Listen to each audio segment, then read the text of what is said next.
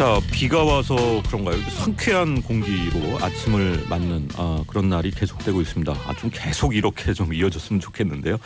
출근길 주요 소식을 종합해 드리는 뉴스 브리핑 오늘도 미디어 오늘 정상근 기자가 나와 있습니다. 안녕하세요. 네 안녕하십니까. 네 세월호 인양 이후 어, 네. 지금 미수습자 9명 가운데 어, 지금 4명의 신원이 아, 거의 확인이 된 것으로 이렇게 알려지고 있는데 네. 오늘이 제가 세보니까 1136일째입니다. 아, 단원고 조은화 양이 돌아왔죠. 네, 그 지난 12일과 13일 그 세월호 4층 꼬리 쪽에서 발견된 유골이 있었는데 음. 예상대로 단원고 조은하 양이었습니다. 음. 그 조은하 양의 것으로 추정되는 치아와 가방이 함께 나와서 뭐 조은하 양이 맞을 거다 뭐 이런 얘기가 있었는데 네. 그 그럼에도 뭐 정확한 신원 확인을 위해서 그 국가수에 정밀 검사를 맡겼고 그 10여일 만에 은하 양이라는 결과가 나왔습니다. 아, 어, 이에 대해서 어제 저녁에 그 은하 엄마 이금희 씨가 자신의 페이스북에 이런 글을 남겨서 그거를 소개를 좀 해드리려고 합니다. 네.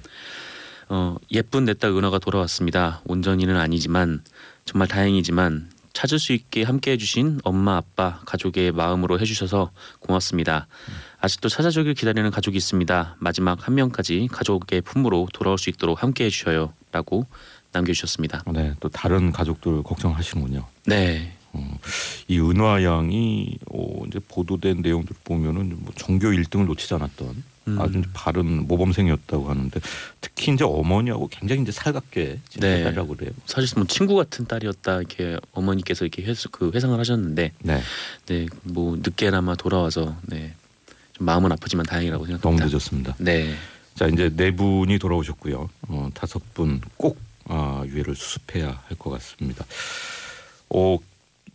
이화여자 대학교가 사실 전 정권에서 굉장히 많은 일들을 겪었습니다. 그런데 그랬죠. 이 과정에서 굉장히 이제 교육자로서의 소신을 지키고 학생 편에 섰던 교수님이셨죠. 네, 김혜숙 어, 철학과 교수가 총장에 당선이 되셨네요. 네, 그 이번 이화여대 총장 선거는 뭐 촛불이 만든 또 다른 선거라고 음, 볼 수도 있어요. 그렇죠. 왜냐면은 네. 뭐 이대가 1990년에 그 윤호정 10대 총장을 선출했을 당시에 그 교수 직선제 를한 적은 있었는데 음, 그 이번처럼 교수, 교직원, 학생까지 모두 참여한 이 직선제는 처음입니다. 네. 그러니까 이화여대가 뭐 이런저런 논란을 겪었고 근데 이후에 이제 학생들까지 참여한 이런 직선제를 통해서 그 김혜숙 교수가 당선이 됐는데 음. 그 이화여대는 지난해 여름 뭐 다들 아시겠지만 그 평생교육 단과대학인 미래라이프 대학 도입으로 학내에서 분통 진통을 좀 겪었죠. 네. 학생들은 88일간 본관 점거 시위를 했고 음. 이후에 또 정유라 부정 입학 사태가 불거지면서 그야말로 이제 국정농단 사태의 그 도화선이 된 곳이기도 했습니다. 이게 정유라 예, 건도 있었지만은 이게 대학 측에서 경찰 진입을 뭐 스스로 요청했다 이런 논란이 있지 않았습니까? 네, 그때 그 최경희 총장이 뭐 그게 국정 어, 그 아마 뭐 하여튼 국회에서 그런 것들에 대해서 좀 논란이 있었죠. 음. 근데 거기에 대해서 뭐 본인은 안 했다고 하지만 네. 어쨌든 뭐 그런 정황들이 좀 확인이 됐었습니다. 아, 자 김혜숙 교수는 저희 시사전망대에서도 당시에 인터뷰를 하셨는데 사실 네. 그때 그냥 너무 어, 교육자로서 분노를 하셔갖고 막 음. 이렇게 감정이 복받쳐서 이제 인터뷰를 하셨던 그런 기억이 납니다. 특히 이제 국정조사 할 때 그 현장에 나와서도 눈물을 보이셨는데 또 이제 국정조사에 나오셨기 때문에 혹시 또 비리 교수로 이제 일반 국민들이 좀 오해를 하는 네. 그런 어처구니 없는 일까지 벌어졌어요. 네, 그렇죠. 근데 참고인으로 나오셨던 거죠 네, 그때는. 네. 어쨌건 뭐 김혜숙 교수는 오늘 낮 12시에 열리는 이화 여다의 뭐 이사회에서 최종 승인이 날 경우에 음. 처음으로 이제 직선 총장 자리에 오르게 됩니다. 네. 네. 제가 알기로는 이분 이렇게 자리 욕심이 있고 이런 분이 아니기 때문에 네. 또 총장이 돼서 상당히 좀 부담감을 느끼실 것 같은 그런 생각이 듭니다. 해군 대위 그 여성 대위죠 상관으로부터 성폭행을 당하고 스스로 목숨을 끊었다. 어제 아주 이제 놀라게 한 소식이 하나 나왔는데 이게 진상 조사 지금 하고 있습니까? 예, 뭐 해군에서 뭐 진상조사에 들어갔다고 하는데 일단 사건 개요부터 좀 말씀을 드리면 음. 그 해군 본부 소속 A, 대, A 대위가 그 24일 오후 5시 40분쯤 그 자신의 원룸 숙소에서 숨진 채 발견이 됐습니다. 음. 그 휴가였는데 그 휴가 복귀일이 지나도 연락이 닿지 않자 이를 걱정한 동료들이 집을 찾아갔다고 해요. 근데 네. 거기서 목을 맨 채 숨진 A 대위를 발견을 했는데요. 그 헌병대는 A 대위가 차시 최근 자신의 그 민간인 친구에게 음. 성폭행을 당했다라고 털어놓은 사실을 확인 을 확인을 하고요.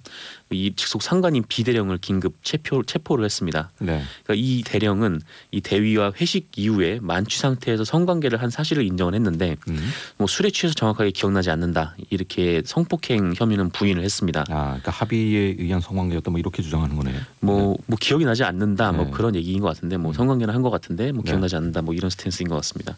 근데 뭐 해군은 지금 뭐 이런 불미스러운 사건이 좀 발생을 하자 좀 당혹감을 감추지 못하고 있다라고 하는데요. 음.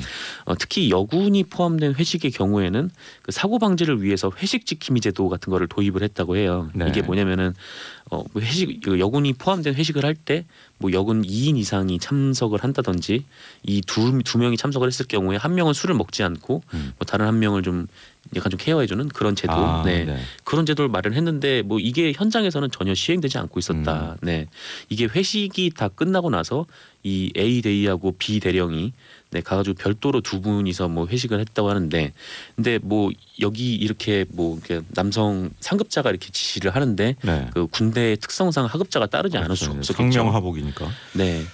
근데 뭐 여군 앞에서 뭐 성적 농담이나 뭐 성적 비하 발언을 하거나 뭐 부적절한 신체 접촉을 하는 행동을 감시하도록 이런 제도 회식시킴이 제도를 마련을 했는데 음. 뭐. 그 있는 제도도 지금 지금 지켜지지가 않아가지고 이런 참변이 좀 일어난 셈이죠. 그래서 또 다른 피해가 일어나기 전에 네. 네. 지금 사관학교에도 여성들이 많이 입학을 하고 있고 네. 지금 여성 장교들이 상당히 늘어나고 있는데 군대 문화는 여전히 후진적이다. 네. 볼 수 있겠네요. 그렇습니다. 자 나라 밖으로 가볼까요? 필리핀에서 계엄령이 선포됐어요. 예, 그 극단주의 무장 단체죠. 이슬람 국가 IS를 추종하는 반군 무장 단체가 필리핀 남부 섬들을 점령을 했다고 합니다. 오, 이게 반란이네요. 그럼. 네, 일종의 이제 내란이 네. 일어난 거죠. 그래서 이에 필리핀 정부는 그 남부 도시를 탈환하기 위해서 계엄령을 선포한 데 이어서 음. 25일 군사 작전에 돌입을 했다는데요. 네. 그 계엄령이 선포된 지역에서 뭐 주민들의 피난이 이어지고 있고 벌써 정부군하고 무장반군의 교전으로 사흘 사이에 70여 명의 사상자가 발생을 아, 했다. 이렇게? 네, 네. 알려져 있습니다. 그래서 필리핀 두테르테 대통령은 뭐 계엄령과 함께 그 민다니오 섬에 한해서 그 인신보호 영장 제도를 시행 인신보호 영장 제도 시행을 중단하는 그 긴급 조치를 발행을 아, 그러니까. 영장 없이 또 뭐 연행할 수 있다. 네, 영장 없이 연행을 하고 네. 뭐 구금할 수 있게 했습니다. 네. 그래서 지금 이렇게 계엄령이 발동이 돼가지고 뭐 필리핀 여행 계획하신 분들은 한번 확인을 해보셔야 하는 게 네, 그렇죠. 외교부에서도. 뭔가 어제 당부를 하던데요. 좀 같이 때 조심하라고. 네, 네. 그 이쪽 남부섬 쪽에 뭐 국한이 돼 있어가지고 네, 아직 마닐라는 괜찮은 것 같은데요. 지금. 네 마닐라는 괜찮은 걸로 알고 있습니다. 중고차 배출가스 검사가 엉터리로 이루어지고 있다. 이런 얘기가 나왔네요. 네, 그 자동차 배기가스는 아무래도 좀 미세먼지의 주범으로 꼽히고 있는데 음. 그래서 자동차는 매매 시장에 내놓기 전에 그 중고차 배출가스 검사를 받아야 된다고 해요. 네. 근데 이 와중에도 제대로 검사를 거치지 않고 뭐 허용치 이내라고 가짜 검사 기록부를 받아가지고 유통된 중고차가 무려 7만여 대 라고 음, 합니다. 그러니까 그 매연을 뿜어내는 자동차들이 지금 7만 대가 어, 팔리길 음. 대기하고 있는 상황인 거죠. 네. 그래서 심지어 뭐 오래된 경유차를 뭐 조기에 폐차하면 나오는 보조금이 있다고 해요. 이제 이거를 음. 받기 위해 이런 매연 기준치를 허용치 이하로 조작한 사례도 있었고요. 아, 그래서 어쨌든 경찰은 허위로 중고차 점검 기록부를 발급한 성능 검사장 6곳을 적발하고 27명을 자동차 관리법 위반 혐의로 네. 네, 입건을 했습니다. 이게 미세먼지 때문에 더 민감한 것 같아요. 네, 맞습니다. 자 영화 재심 뭐 화제가 됐었는데 이 약촌 오거리 살인 사건자 억울한 그 네. 피해자가 있었는데 진범에 대해서 아주 중형이 선고가 됐어요. 예, 그 약촌 오거리 살인 사건 뭐 진범의 법원이 징역 15년의 중형에 처했습니다. 음. 뭐이 약촌 오거리 살인 사건은 영화를 보신 분들은 아시겠지만 뭐 경찰의 폭력과 뭐 검찰 법원의 잘못된 판단으로 그 10대 소년이 무고하게 10년 동안이나 징역을 살았던 사건인데요. 네. 이제 재심을 통해서 이 소년의 무고함은 풀었고요. 음. 이제 진범에게 뭐 혐의에 대해서 이제 유죄를 인정을 했습니다. 뭐 아. 직접적인 흉기가 발견은 안 됐는데 네. 2003년 조사에서 본인이 자백을 했어요. 근데 그거를 예, 바탕으로 네. 예, 판결을 내렸습니다. 진범이 처벌받았지만 좀 넘늦은 감이 있고요. 시간이 많이 걸렸네요. 네, 그렇습니다. 오늘 소식 잘 들었습니다. 예, 감사합니다. 미디어 오늘 정상근 기자의 뉴스 브리핑이었습니다.